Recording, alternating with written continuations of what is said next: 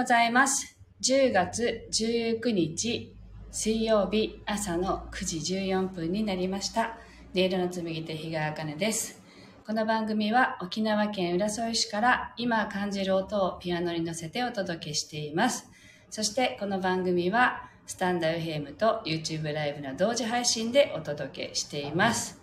はい。では今日の1曲目を弾いていきたいと思います。心を整えると題して弾いていきますので、ぜひご自身の内側に目を向けて、どんなことをね、今感じているのかなって、そんなことを思いながら、ぜひ聴いてみてください。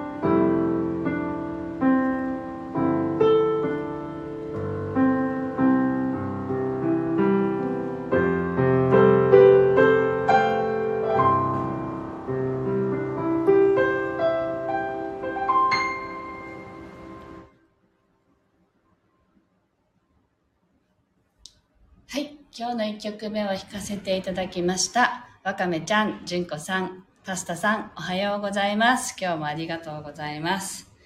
今日はあの内側にね、目を向けようっていうね、感じで話をしようと思って、まあ話をしようとは思ってないんだ。あの、音にね、あの、耳を傾けながら、ご自身の内側にね、今どんな気持ちがあるのかなっていうのを感じてみる時間にしようかなと思って、あの、そんなに喋らずに弾こうって思ったんでした。はい。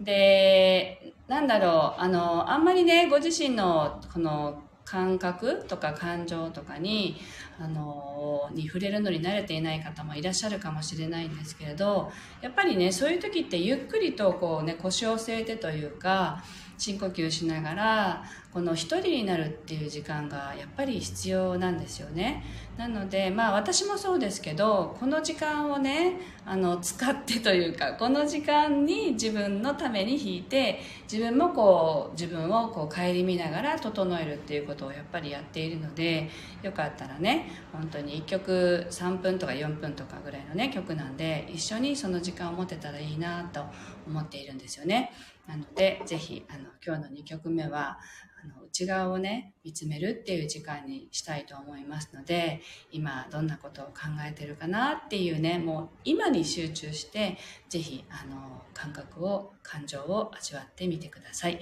はいスタッカートさんおはようございます。では弾いていきます。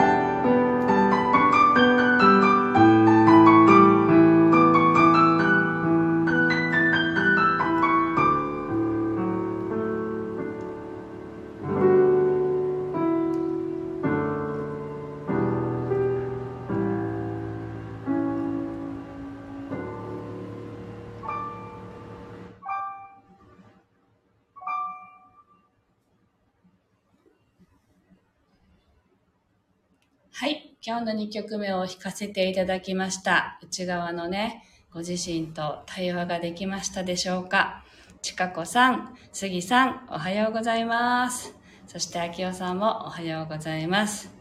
あのー、今弾きながらこう感じたイメージは夜だったんですけど、あの夜のことってなんだかお、お、多いんですけどね、こういう時。やっぱ静かだっていうね、感じなんでしょうね。こう内側に入る時ってやっぱり静かな状態で入りますのでね、あの、それで夜のイメージなのかなと思いますけど、なんかこの、この音がすごいこう夜の闇の中でこう泣いている遠くから聞こえる鳥の声みたいなそんなイメージだったんですねでそこにあの最後こう星がねあの光っているっていう状態のイメージが浮かびました。なのでこの星だよねってあのここだよねっていう感じのイメージだったので、まあ、皆さんがどんな風にね受け取ったかはちょっとわからないですけどそれぞれなんですよね。でまあ私はまあ、弾きながら感じることは皆さんそれぞれあってそれぞれで感じることが音楽からのメッセージですよっていうふうにお伝えしていますなのでぜひご自身で感じたことをね味わってみてほしいなと思いますはいなんかすっきりと今日ね、あの、配信が できている感じがしています。あの、あんまりね、喋ってないのでね、今日ね、そんな感じです。はい。で、えっと、あとはちょっとね、案内をさせていただきたいんですけど、まず、えっと、11月の25、26、27日、えっと、は、横浜に行きます。で、横浜の、うんと、港未来パシフィコ横浜というところで開催されるミネラルマルシェと同時開催でキンキラフェスそしてヒーリングマーケットっていうねあのスピリチュアルな感じのイあのイベントがあるんですけどそこに出店します。まあ、スピリチュアルなだけじゃないですね。いろんな、まあ、アロマの方だとか、ボディケアの方とかもいらっしゃるので、必ずしもそれだけではないし、あと、ミネラルマルシェではね、世界から集まったよりすぐりの石や宝石がね、見れます。隕石なんかもあります。なので、まあ、3日間開催されるんですけど、まあ、場所がね、とにかく広いので、あの、楽しめるかなと思います。楽しい何か見つけられるかなと思います。で私はあの音の処方箋っていうねいつものメニューで出店します。その場で感じるあなたの音をその場で弾かせていただいてこう弾いた時にいろんなことを感じ取るんですね。なのでそれをあのイメージとか言葉はそのままお伝えするっていうね弾き終えてからお伝えしますっていう形であなたへの処方箋を音でお渡しいたします。はい。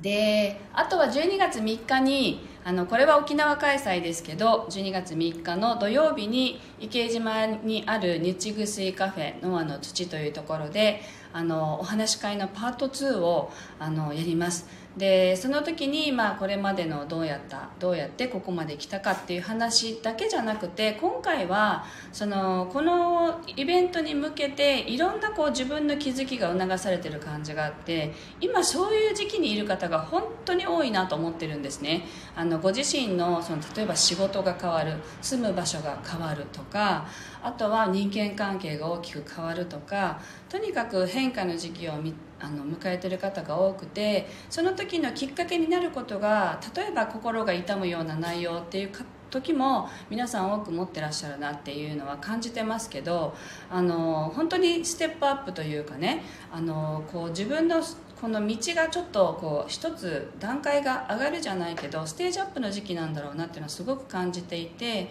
だから目の前に起きることを一つ一つああこれなの嫌だとかっていうふうに思うんじゃなくてあこれはステージアップのために起きたことなんだなってそんなふうにね切り替える時期なんだろうなって私的には思っていて物が壊れるとかもそうですよね。ね、なので一人一人に何かしら起きていてそういう気づきの連続なことが起きてるなと思っているのでそんなことも12月3日のお話で会では話そうと思っていてですごく落ち込んだ時のエネルギーの上げ方みたいなこともあのお話し会では話そうかなとそんな風に思っています。なのでよかったらご参加ください。でまずは11月のあの後半にある横浜とで12月3日の沖縄という感じですね。なのでぜひあのご都合合う方はいらっしゃってくださったら嬉しいなと思っています。はい。わかめちゃんが横浜楽しみにしておりました。嬉しい。ぜひぜひぜひお会いしましょう。ね純子さんも。私もステージアップ中です。ねステージアップ中ですよねたくさんの方が。はい。11月25から27日の金土日にあの伺います。で、えっと、みときさん、おはようございます。一人の時間、自分に戻れる心地よい空間です。本当ですよね。私も今週はちょっとね、時間が空いた時があるので、読書しようかなと思ってま。あ、また喋りすぎてますけど、あのアラン・コーエンさんっていう方がいらっしゃってもう10年以上前にその方の本に出会ってすごく変わったんですね自分自身がでその時ってもう外にばっかり気持ちが向いててある日本屋さんで「全ての答えはあなたの中にある」っていう本を見つけてそれがアランさんの本だったんですよねでそれからあのいろんなねこの方の本を読み漁ったんですけど最近それをもう一度読んでみようかなって思っていてあの何だったっけな。本の題名忘れちゃった。その「あなたの中に答えがある」っていう本ではなくてあのなんまあごめんなさい。忘れちゃった。あの 読んで後にねまたシェアできたらいいなと思いますけど読書の時間を取ろうと思ってます。はい。というわけで、えっと、最後がね長くなっちゃいましたけど今日はここまでです。今日もねあの参加してくださってありがとうございました。今日も素敵な一日をお過ごしください。